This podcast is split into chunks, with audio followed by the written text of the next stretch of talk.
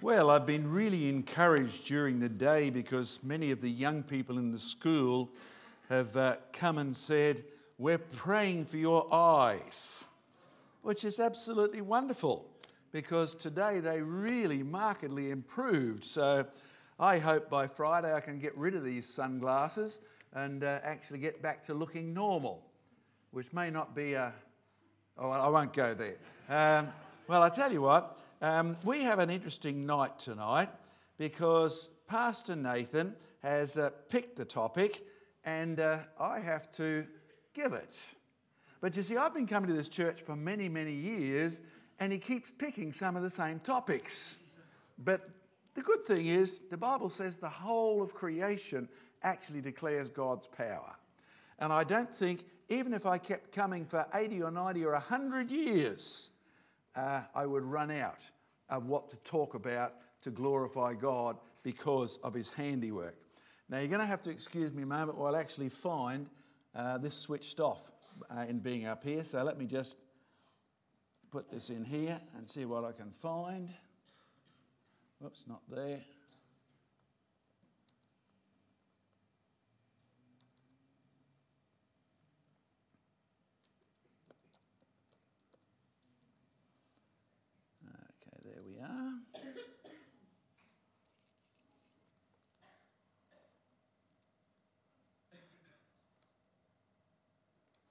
Now, did that picture come up? Yes, it did. That's great.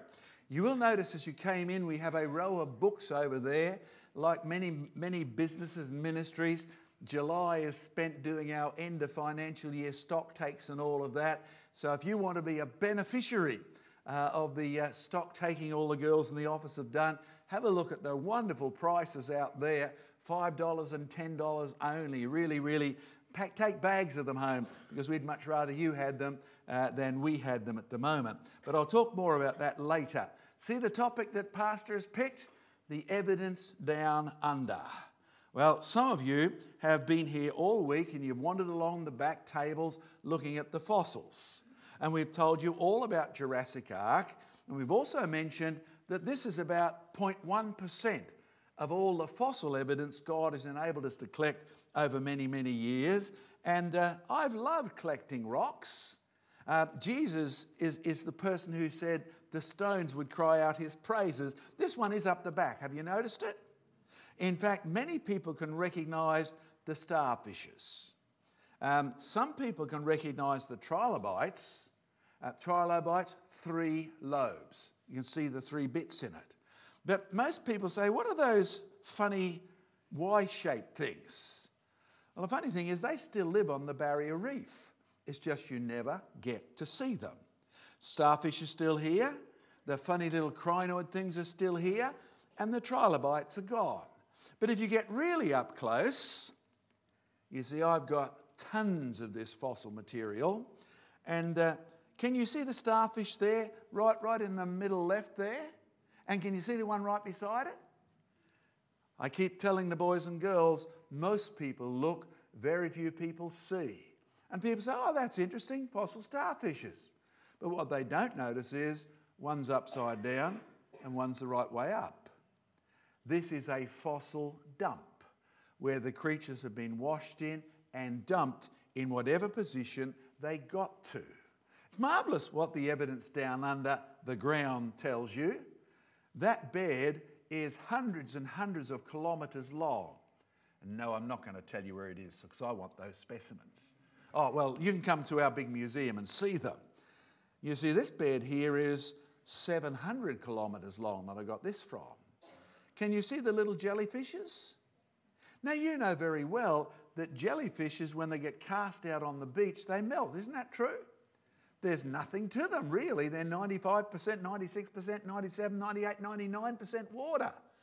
But yet, if they get buried real fast, they make lovely fossils. And the point we've been making all week is if you're struggling with the six days of creation, if you're struggling with Noah's flood, forget having millions of years because if things took a long time to get buried, there wouldn't be any fossils. So please, have a look at all those fossils. They're one of the best indicators that rocks don't tell you about long periods of time. I mean, look, I got this one from out near Lightning Ridge. You see a big batch of, well, some people who are fishermen say that's their pippy shells. They're little clam shells. Yeah? Uh, and they're all shut. And most people look, very few people see the starfish that's there.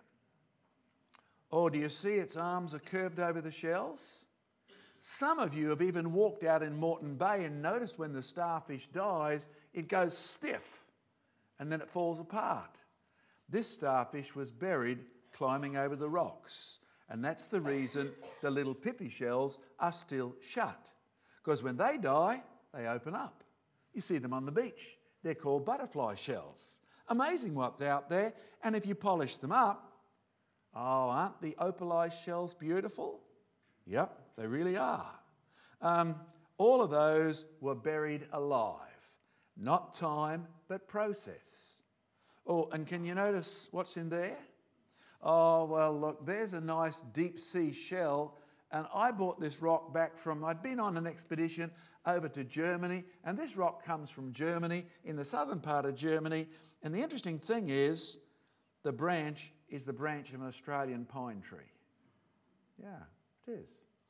You know, what's interesting about the rocks is what they don't tell you in the museums. Not what they do tell you, but what they don't tell you.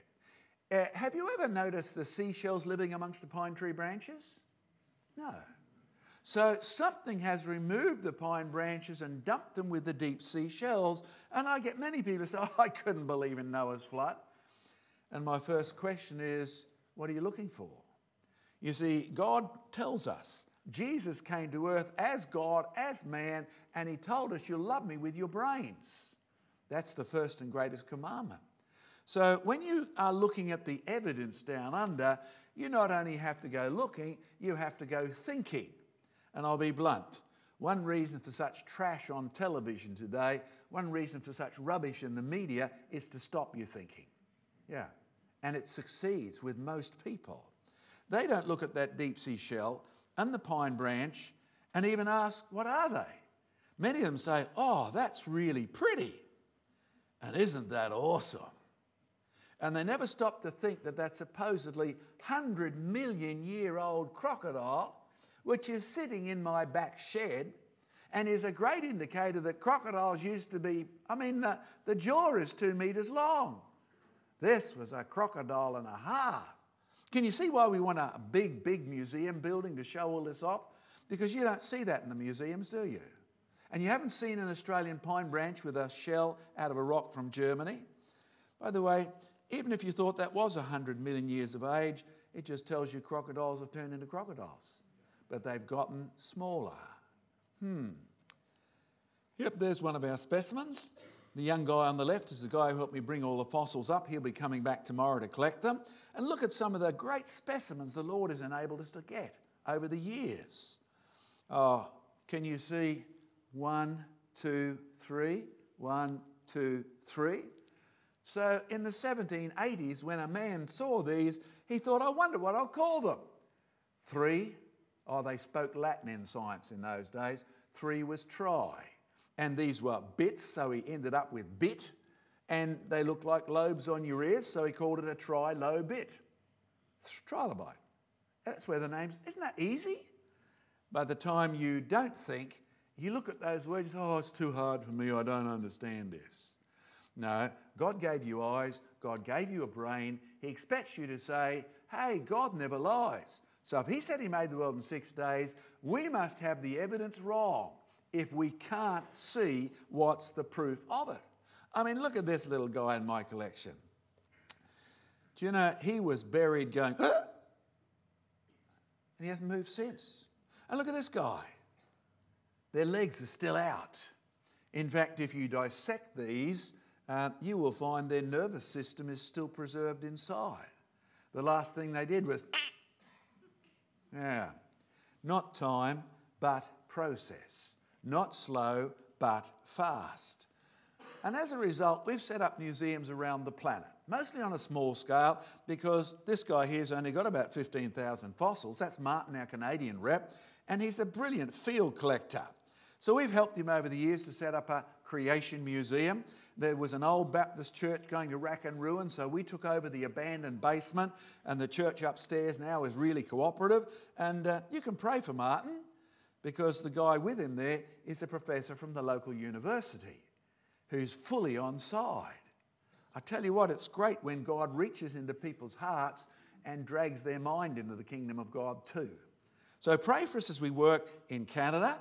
Pray for us with our new project. Um, there we are on the beautiful Tamar River. Hey, Australia's got a biblical background. Tamar's in the Bible. Uh, oh, they didn't teach you the real history of Tasmania? When you go to Tasmania, you'll see all sorts of names, but they mostly only come out of two books because the surveyor who was given the job only had two books. One was the, you know, that Arab book about the dance of the 14 veils? Yeah, he had that book, and the other book was the Bible. So he picked all the names out of the Bible or out of that Arab book on lovemaking and things like that.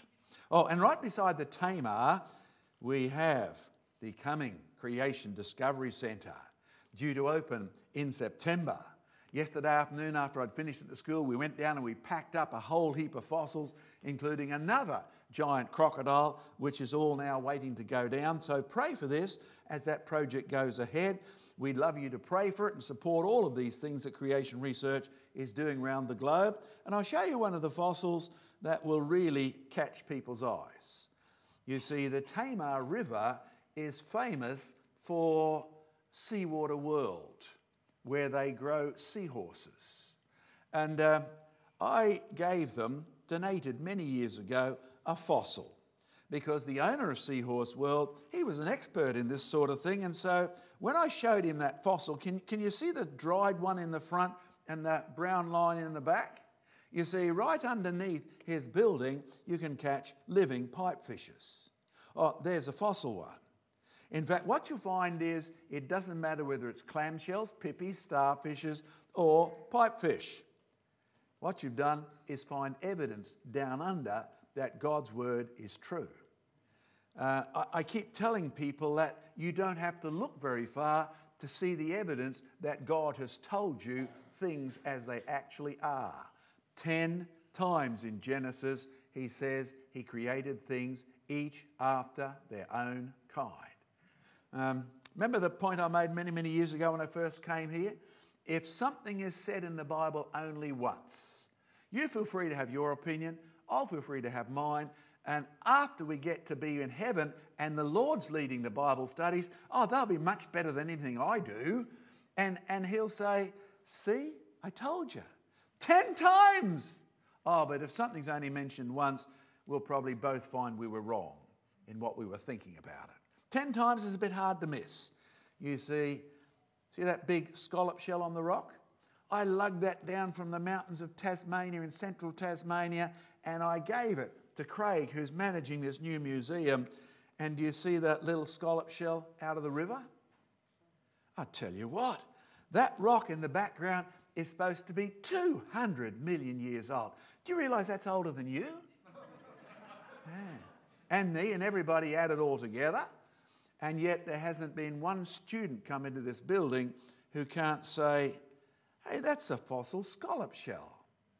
It's so obvious. You don't even need to know its name. You could say, that's the same as this. The name is just arbitrary, after their kind. And of course, there's a biblical point to all this. The Bible says God is the same yesterday, today, and forever. God as Christ never changes. And God has stamped his nature on the whole of creation. So if you're a Christian who, like me, was tempted to say God used evolution, forget it. Evolution's where things keep changing, and God doesn't. So don't be surprised that carrots always have seeds that turn into some kind of. Oh, that's so, that's almost naively ridiculous, isn't it? But it's true. It's so simple, even a child can understand it. So don't be surprised. We post Craig. You can pray for him. He's not only going to put up with me and all the fossils I send to him, he's got to run the New Creation Discovery Centre, and you can keep up with us on Instagram. Now, for those of you who didn't understand that word Instagram, it means you're probably over 55 and don't worry about it, all right?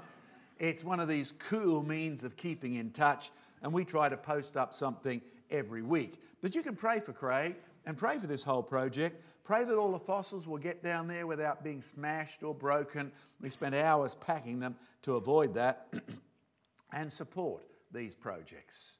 It's quite amazing. I found out something yesterday I never knew before. when you're shipping something to Tasmania, it has to go across the sea, doesn't it? Okay, let's imagine you have one container on this ship full of fossils and the ship sinks and oil gets all over the coast. How much do you think you've got to pay to fix that up? You say nothing? That's what I would have said. It doesn't work like that. If you have $1,000 worth of postage in your, your shipping container and that represents one ten thousandth of the value of the ship's load, then you're up for one ten thousandth of the cost of keys. You didn't know you had to fix up the oil if you just put a postal. It's true. Man, the expensive insurance for shipping this stuff is unbelievable. So, you want to help us with all that? We'd encourage you to do so.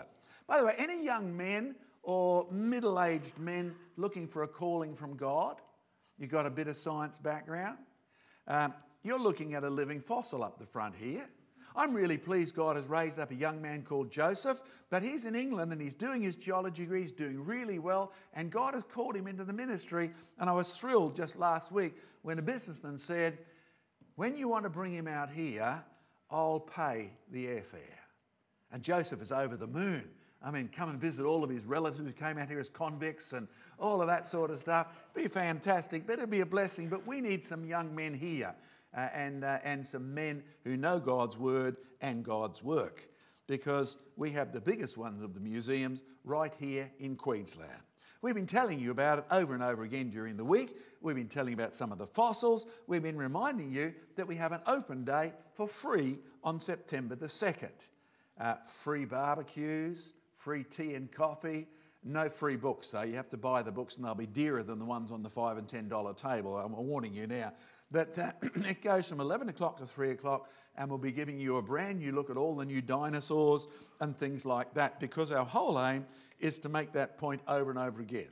You're here tonight. I'm assuming many of you would regularly come to a Bible study on Wednesday night. That's wonderful. But the Lord has opened the door for me to be here and to be in Jurassic Ark and to remind people that all of those opinions. One of the young men asked me as I was getting ready up the back, he said, You know, if we can see the star, the light from stars that's a long way away, how could that be if God made the world in just six days not all that long ago? And you know, when you understand what the Bible says, the problem disappears. You say, How? Okay, the person who wants the starlight to have taken millions of years to get here always assumes the light started from the star. But when you know your Bible, it said God made the light before he made the stars. Now, you mightn't be able to explain how he did that, but that just proves you're not God, right? Ah. Don't, don't be ashamed if there's some things you can't prove, as long as you can tell people, hey, you don't even have an issue here because God said the light was there first. Your problems disappeared. Our job is to remind people there are plenty of opinions and theories that disagree with the Bible, but the facts never do. Yes, I know your opinion that the light started at the star contradicts the Bible, but the evidence does not. God's word is true from the beginning. Oh, I find it simpler because of my geology background to say, listen, look at the rocks. They're crying out the praises of a God who never changes. That's why starfishes will always look like and because of sin, some of them will die out because sin brings death and things do die out. Tragic but true. Uh, you can pray for Daryl. He's our curator up at Jurassic Ark. And I shared with you last time when I was here that we'd put in December 2014 a pit with lots of bones in it. We have some people up and down the countryside who donate dead cows, dead pigs, um, dead deer, you name it, right? Uh, then we filled it in. And then we had a group come and dig it all up because we were just setting up to show people how you actually do excavate bones. Um, many people think, well, you want to find a dinosaur, it's a big creature, bring in a D8 and dig it up. No, you smash it all. So you actually have to use little sticks and poke down until you find the bones and excavate it very carefully. That's why we made that pit. But when we dug them up, three months after burying them, we were surprised. You see, in April 2015, these had only been buried in December. Um, there's a white bone on the left, that one hadn't been buried. And there's a white bone on the right that had been buried. Now it's brown. And when we sent it to the laboratory, the one on the right had 450 parts per million of iron in it. And it was heavy. Oh, and you're told you hang, pick up a bone, and if it's heavy, it's being petrified. It's been in the ground for a long time because it takes a long time to turn a rock into a fossil. Nonsense. It doesn't take time, it takes a process. And if you don't have any iron in the ground, the bone will never soak up iron. Isn't that simple? It is. It actually is so simple. Why didn't they teach you this? You see, the point that the devil loves to confuse people is to try and get you sidetracked with trying to think out how long will it take chemicals to evolve into life? And you sit down, you work out the maths of this chemical and that chemical. But you know what you should be doing? Um, you, you, know dice, you play dice, you roll dice in Monopoly and all that sort of stuff. Um, I've got a question. You take one dice, I want to know how many times you'll have to throw it how many million years you'll have to throw it before you score the number seven. Do you realise you can't do it? Time will never do that because the dice doesn't have seven as a property. In the same way as the chemicals you're trying to link together simply don't have the property of organising themselves. But Billy Bloggs, the scientist, he can join them together in the same way God could join them together. And don't be surprised, we're made in the image of God who is the Creator. But now that we're sinners, be a little bit scared because we're trying to make life just like He did. And we want to be in charge of that life and make it do what we want it to do. Very fr- frightening. Hey, do you recognize this pair of scalimudgeons? Yeah, yeah. And look, there's one of them's got a weapon. He's already drilling through one of my bones because we're setting up a new experiment. We're going to bury, not the kid, uh, we're going to bury the bones. And then we're going to take them out month by month and measure the amount of iron to figure out how quickly it actually comes out of the ground. We even have a different sort of iron in this pit than the other one. And then we filled it up and left it and waited. Well, not very long because we had some visitors come up from South Australia. We had visitors from Holland on Friday. We've got visitors from Melbourne tomorrow. This batch came up from South Australia. We said, Come on, you can be the first here. Dig up these bones that Brother Dave helped us to find and bury. Hmm, he's doing it. Ah, we're digging deeper. We're brushing it off. The bones were put in, come on, Dave, they were white, weren't they, when you donated them? Bleached bones. Okay. By the time, oh, can you see the orange bit on one of them? These had been in there two weeks, and the iron had already started to go into them. Don't be surprised, the rocks underneath already have iron in them. And when the rocks get wet, the iron, come on, some of you know iron gets into water because you've had bores in the backyard out west. And then when you actually get, have you made, made a cup of tea on bore water? Okay, what happens, folks? You get your tea bag, you boil the tea water, and you put your tea bag in, and suddenly the cup goes brown. Isn't that true? Yeah, it is. Because if you've got iron in the water, the tea bag has actually got tannin in it, and tannin's acidic, and iron will not stay dissolved in acidic water, so it goes kathunk. Chemically, we call that the brown ring test. It's a test for iron. It really works every time. But the iron is coming up and it's settling out in the bone. Not in two million years, not in 200,000 years, not in two years, but in two weeks. Have I mentioned that it's not time but process? Oh, good. That's why I love to tell people hey, listen, if you can't understand how God could make the world in six days, again, it only proves you're not God. Because time will never make a world no matter how long you give it. Process does. And intelligence is required if you want to have an efficient process. And that rules out many of us, doesn't it? I mean, we are so low key compared to God as the Creator. Now, that's Ken Ham's Creation Museum in the USA. And no, we don't want to go that fancy because over there, everything is a tax deduction. That's true. We're not like that here in Australia. He'd already spent 25 million on that. Hard to believe, isn't it? And 100 million on his ark. Now, we'll never sort of see that sort of money here as far as I know.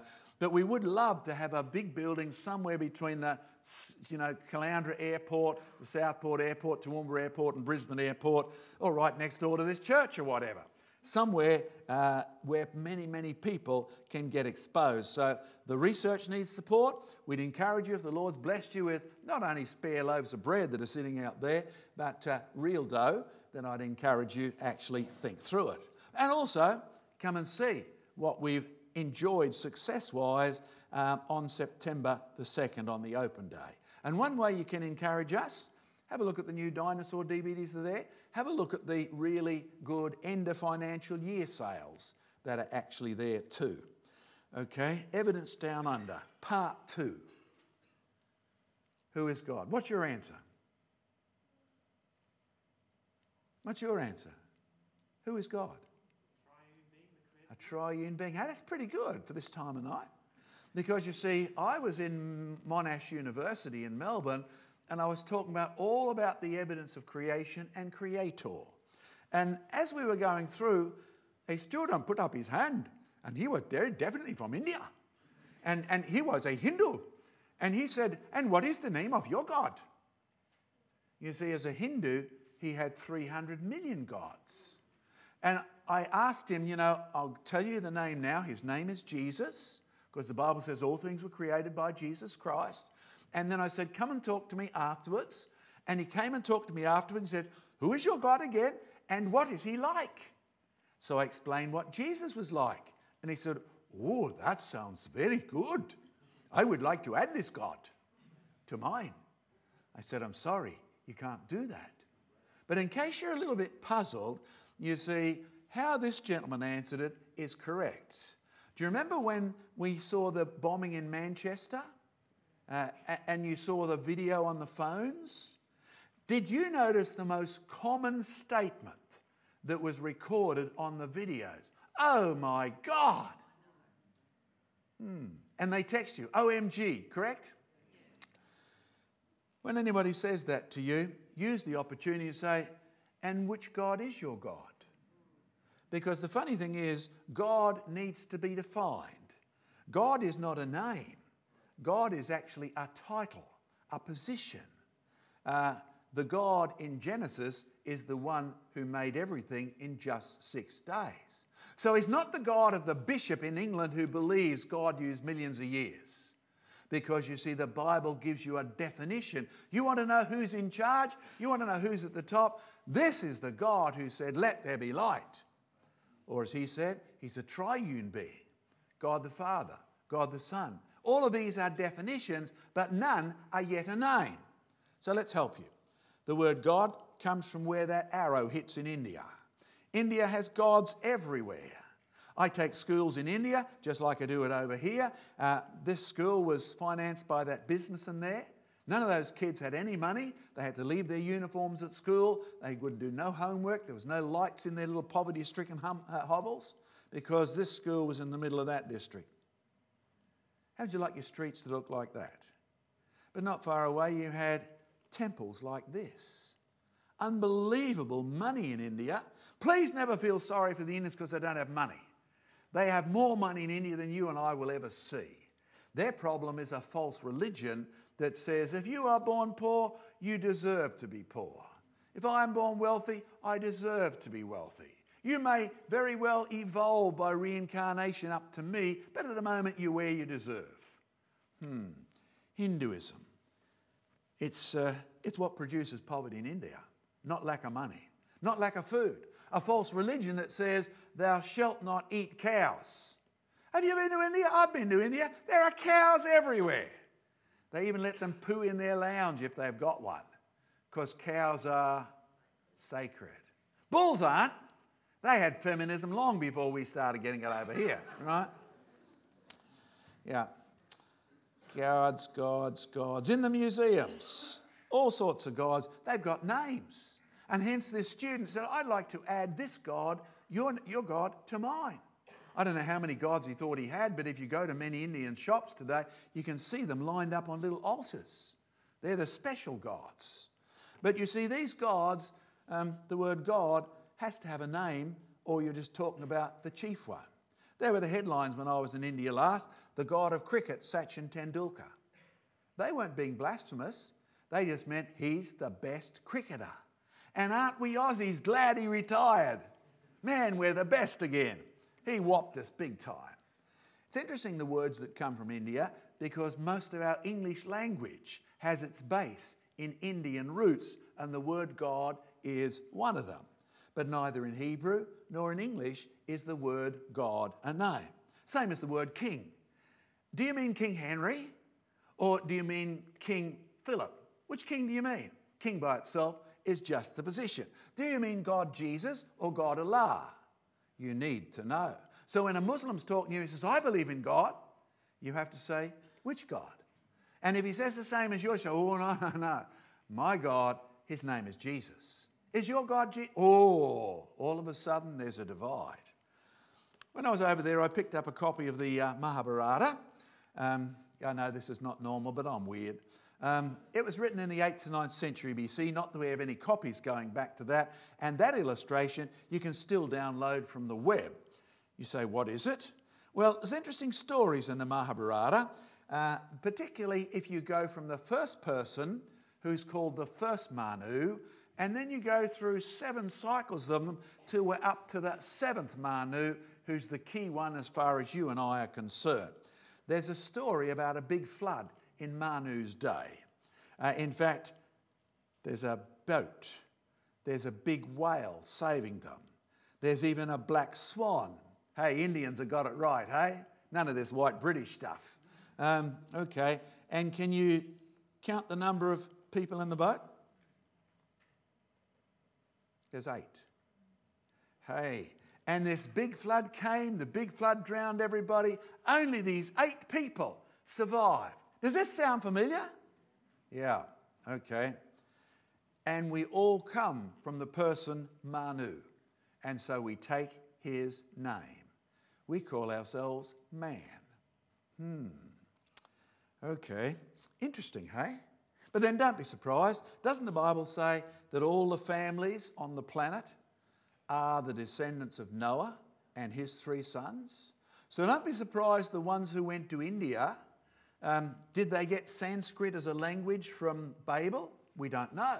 But what we do know is Sanskrit penetrates English and all European languages, even shows up in Hebrew. Ah, these were the family of the sons of Noah, according to the generations in their nation, and from these the nations were divided on the earth after the flood. Question you will love the Lord your God with your heart, your soul, and your mind. You will think.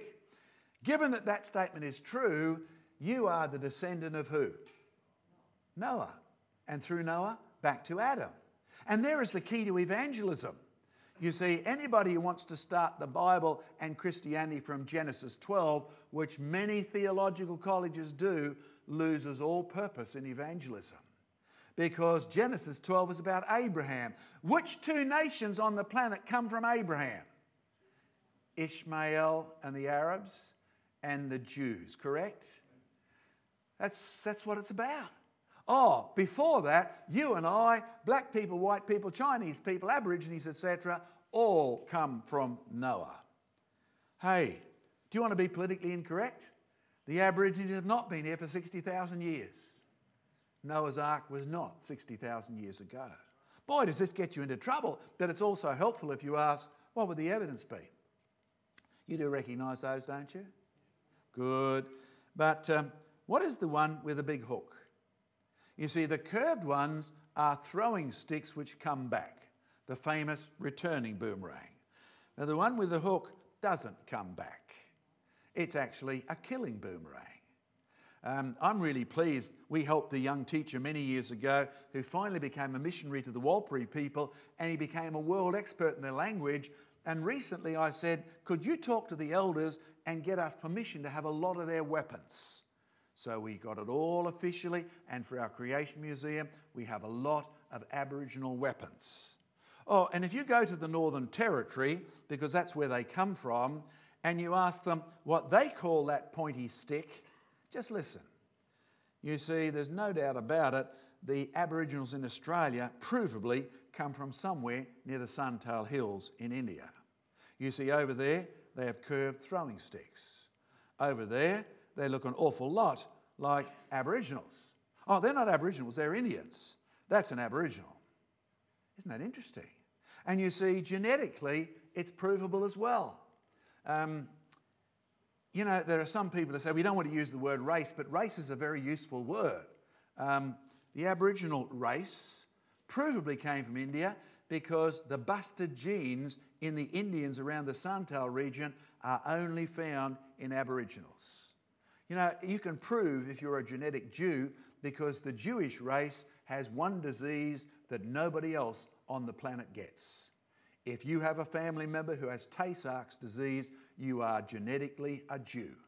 Nobody else on the planet gets that. You see, what it means is somewhere after Judah gave rise to the group of Jews, somebody important in that family line got a disease. And that disease has passed through every member since. And the same is true with the Aborigines. They, they surveyed 966 complete mitochondria. Oh, you don't even know what some of those words mean. It really doesn't matter. What matters is they actually showed that the defects in Aboriginal genes come from the same defects that we find in India. That's why when you go to the Northern Territory, you will notice they have dingoes and they have dingoes somewhere else. And you'll notice they have a killing stick but their word for killing stick is Kali. Anybody recognize that word? Kali is the goddess of death in India. Ah, I'm going to kill you with this stick, bro. Um, yeah, Kali. You want to follow up any more? You see, the reason you take the gospel to the Aborigines is not because they've been here for 60,000 years. The reason you take the gospel of the Aborigines is that they, like you, descended from Adam through Noah via Babel, and their problem is not land rights. Their problem is not alcohol. They're the consequences of their problem. Their problem is actually sin. And the only solution is not government grants, the only solution is Jesus Christ. Same as it is for a European, it's just that your problem showed up in a different way. They have a natural philosophy of life. You have a materialistic, greedy philosophy of life. Do you struggle with greed and want you want money? You don't work with Aborigines. Doesn't matter much to many of them. But look, here I am, just outside that school in India. Can, what can you see in it? Yeah, that's their automatic free rubbish collection system, and it eats it up. And if you're wondering where you've seen dogs like that, come with me to Fraser Island. You see, India is full of dingoes. And it's easy to prove.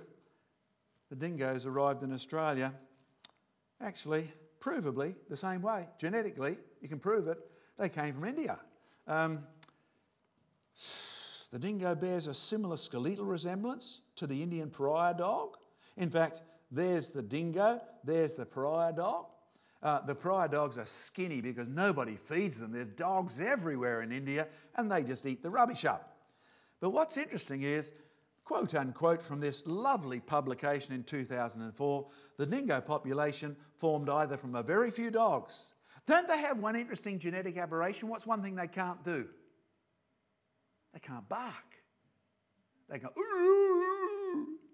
and they can chase you and also but they actually have a hereditary disposition against barking. Probably as few as a single pregnant female or a small group of dogs. They had radically lost genetic variation through one or several bottlenecks on their way from the Asian mainland. Oh, you, you don't need to worry about that except to realize that when you compare the length of genes in the dogs and the number of genes with the dingoes, then the dingoes stand out as a group that's only come from one or maybe two mothers. Hmm. And it would have taken at most 5,000 years for this to happen. You say 5,000 years, hang on, and you tell me there's no evidence the Bible is true? The Bible tells me that everybody descended from Noah. So the Aborigines descended from Noah, and they definitely went through India. And when you talk to the Mununjali tribe, like I haven't talked to many tribes, it is interesting to hear their version of how they got here. You see, just over the border, they have a story that says, We left the middle of the world after much war and fighting. And when we got here, we discovered the spirits in the trees and the hills, and we began to worship them. Hmm. Actually, that's interesting because they forgot also after that how to make steel. They had to make stone weapons again. Interesting, the history of the world. By the way, how long ago was Noah's flood? 10,000 years? 8,000 years? You see, even if you are an unbeliever and you start with Genesis chapter 10 and you figure out all the values from then till now, you'll notice you only seem to get about 5,000 maybe, if you're pushing it. It's really hard to do anymore. Um, were there dogs on Noah's Ark? Yes, because they don't swim all that well for a year and 10 days. Agreed? Yeah. I wonder if they each had two fleas. Oh, we won't go there. Um, interesting thing is, you see, if you start with at least three pairs of dogs, then you don't need millions of years to produce all the other dogs. In fact, what we discover is the healthiest dog on the planet is the wolf. The wild wolf is the most genetically healthy dog on the planet.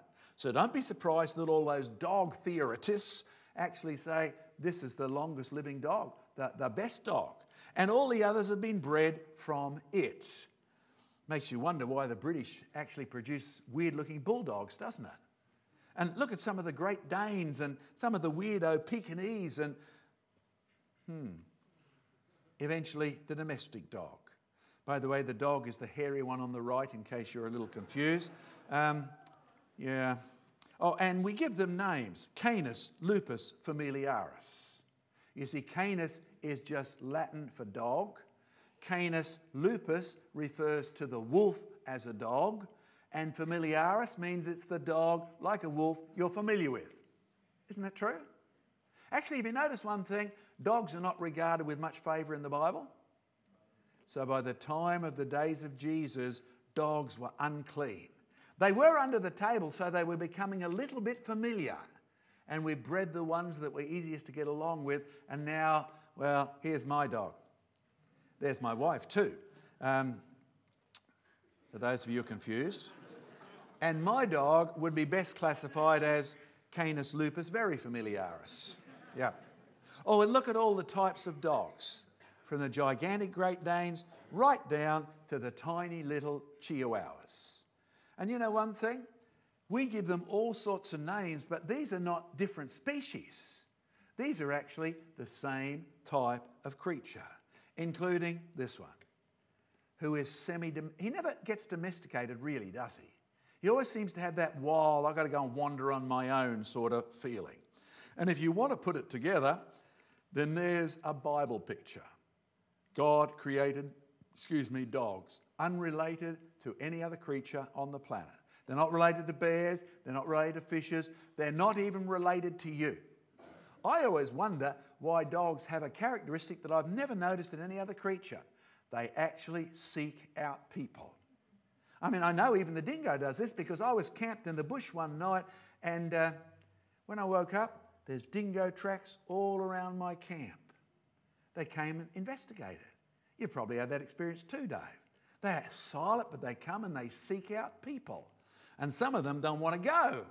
I mean, they want the food, they want to scratch, they want to pat. Amazing. The Bible says God created things separately and each after their own kind. And you know, in all the time we've been playing with dogs, we've managed to produce dogs from dogs. And we've managed to produce some ugly dogs from dogs. Isn't that true? And we've managed to produce some cute dogs from dogs, and some big ones and some little ones. And it hasn't taken more than a few thousand years. And after a few thousand years, it is easy to recognize that a Chihuahua is a dog. Just put it up against a telegraph post. Yeah, they, they all do that, don't they? Oh, the theory of evolution says fishes turned into amphibians, turned into reptiles, turned into mammals, some of which became wild dogs. Question Have you ever seen anything like that happen? No, neither have I. So never let anybody tell you this is a scientific theory because isn't science supposed to be based on, on observation? That's why Paul said, even to young Timothy, beware of false science that leads you astray. Some of you know the name Richard Leakey as one of the world's leading atheists. His father went to, uh, sorry, his grandfather went to Africa as a missionary and he began to dabble in the theory of evolution. His son stayed as a half caste churchianity person, and his grandson is an atheist and has had creation and Christianity banned from the schools in Kenya. Isn't it interesting? Beware of false science, it leads you astray. If you're struggling here with the theory of evolution, don't go away without talking further. Talk to Pastor uh, and talk to me. Come and have a look at the materials, pick up the free things at the end, because it is leading you by the nose down the garden path into a pit called hell. And this, of course, is supposed to take millions of years. Any theory that says over millions of years this can happen is not science. Science is where you can actually run a test. And you too can take a chihuahua and you can try and mate it with a Great Dane. Well, it's pretty frustrating for the Great Dane, isn't it? Uh, horribly repressive for the poor little Chihuahua. But you actually can take the male bits and the female bits and put them together and get sort of like a Chihuahua Great Dane. It, it does work. Uh, and it doesn't take millions of years. Okay, you ready for the punchline? Because after that, you're going to get a little opportunity to ask me some questions. I am moderately notorious for being politically incorrect. Um, but where being politically correct means not telling the truth, forget it. I'm not interested in that. You may have noticed that God is rarely politically correct, but He's always right. Take after what He does. Real history. Boat, people. Agree? This is a big issue.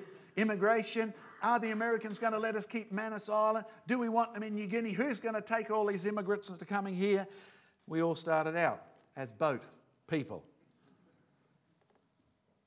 Some of us went, well, maybe the kangaroos hopped here first. Who knows which group got here first? The Aborigines ended up in Australia, and we know they walked because they didn't have any big boats after they left the tower. They didn't, did they?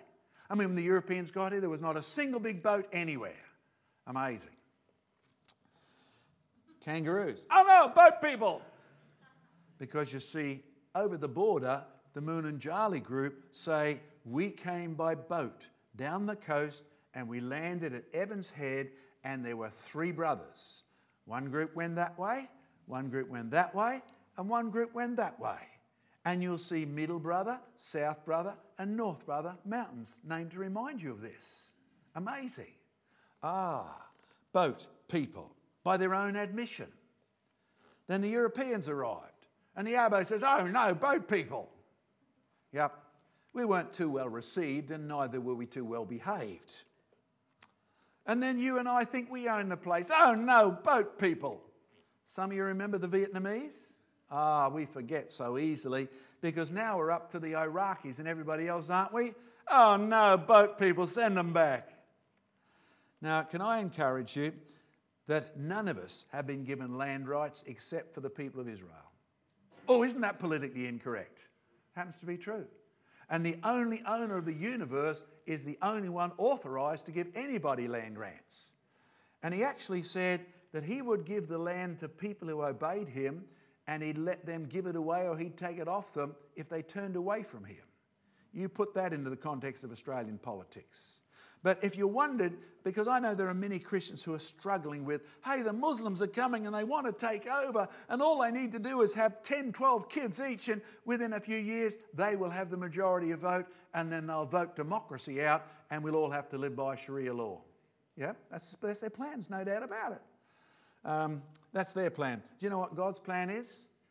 You can't take the gospel to Iraq or Afghanistan, so the Lord brings them here where you are, and while you are free to share the gospel, make sure you do. It may mean you'll have to pick up a Quran and read it, because when they say God, they don't mean God. Oh, yes, they mean a different God. Don't they mean their leader is Allah?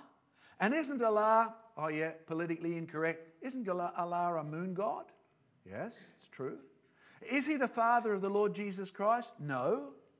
Which means if Allah says He is God and yet Jesus is God, I'm sorry, one of them isn't. Are you catching on? Hmm. And then you face the terrible dilemma of having to say, the Bible says there's a small God God called the devil who's been a liar from the beginning, who wants you to think he is God. If you love the Muslim enough, you will actually be brave enough to put up with rebuke and even persecution in order to love them and tell them about the kingdom of God. That's what all the evidence down under is actually about. That's why we spend time, love, coming over here to remind you that there are many theories and opinions that contradict everything in the Bible, but the facts never do. Okay, punchline. You know the answer now. God is not a name, God is a position. So, who is God? Somebody up the back had their hand up. What's, what's the answer, young man? He certainly is the creator, but creator is not a name, creator is a task. Right? So you could say God is love, but that's a function. I want to know God's name. Didn't he come down as a man? And didn't the angel say, You will call his name Jesus because he will save his people from their sins? And isn't it true in the Old Testament, the Lord God Jehovah says, There is no Savior but me. So Jehovah and Jesus are the same being. I am the way, the truth, and the life. So don't be surprised I said to this young Hindu who said, Oh, I like that God. This Jesus, he sounds good. I want to add him to my gods. And I said, I'm sorry, you can't do that. Oh, but I would like to. I said, It's got nothing to do with what you would like. This God says, I am the only way. You cannot come to God except through me. Oh, I do not like that. There was the problem. He wanted any God who would do as he told the God to do. You do realize that's the characteristic of Hinduism, don't you? That's why they have the little altar and they take food to it. Hey, Mr. God, if I give you free food, you'll give me free blessing. Or, in fact, if I give you more food, you give me more blessing. That's Hinduism. And if you want to know what's ruined India, Hinduism is way up the top of the pile.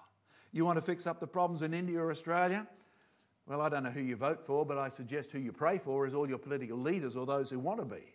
But more importantly, you need to share the fact that this God in Genesis is the same God in John, and now you do have a name. And the Word became flesh, and He dwelt among us, and His name is Jesus. All right, let's take five or six minutes on questions after I've told you a little bit about some of the freebies. Not, no, not freebies, there are freebies there.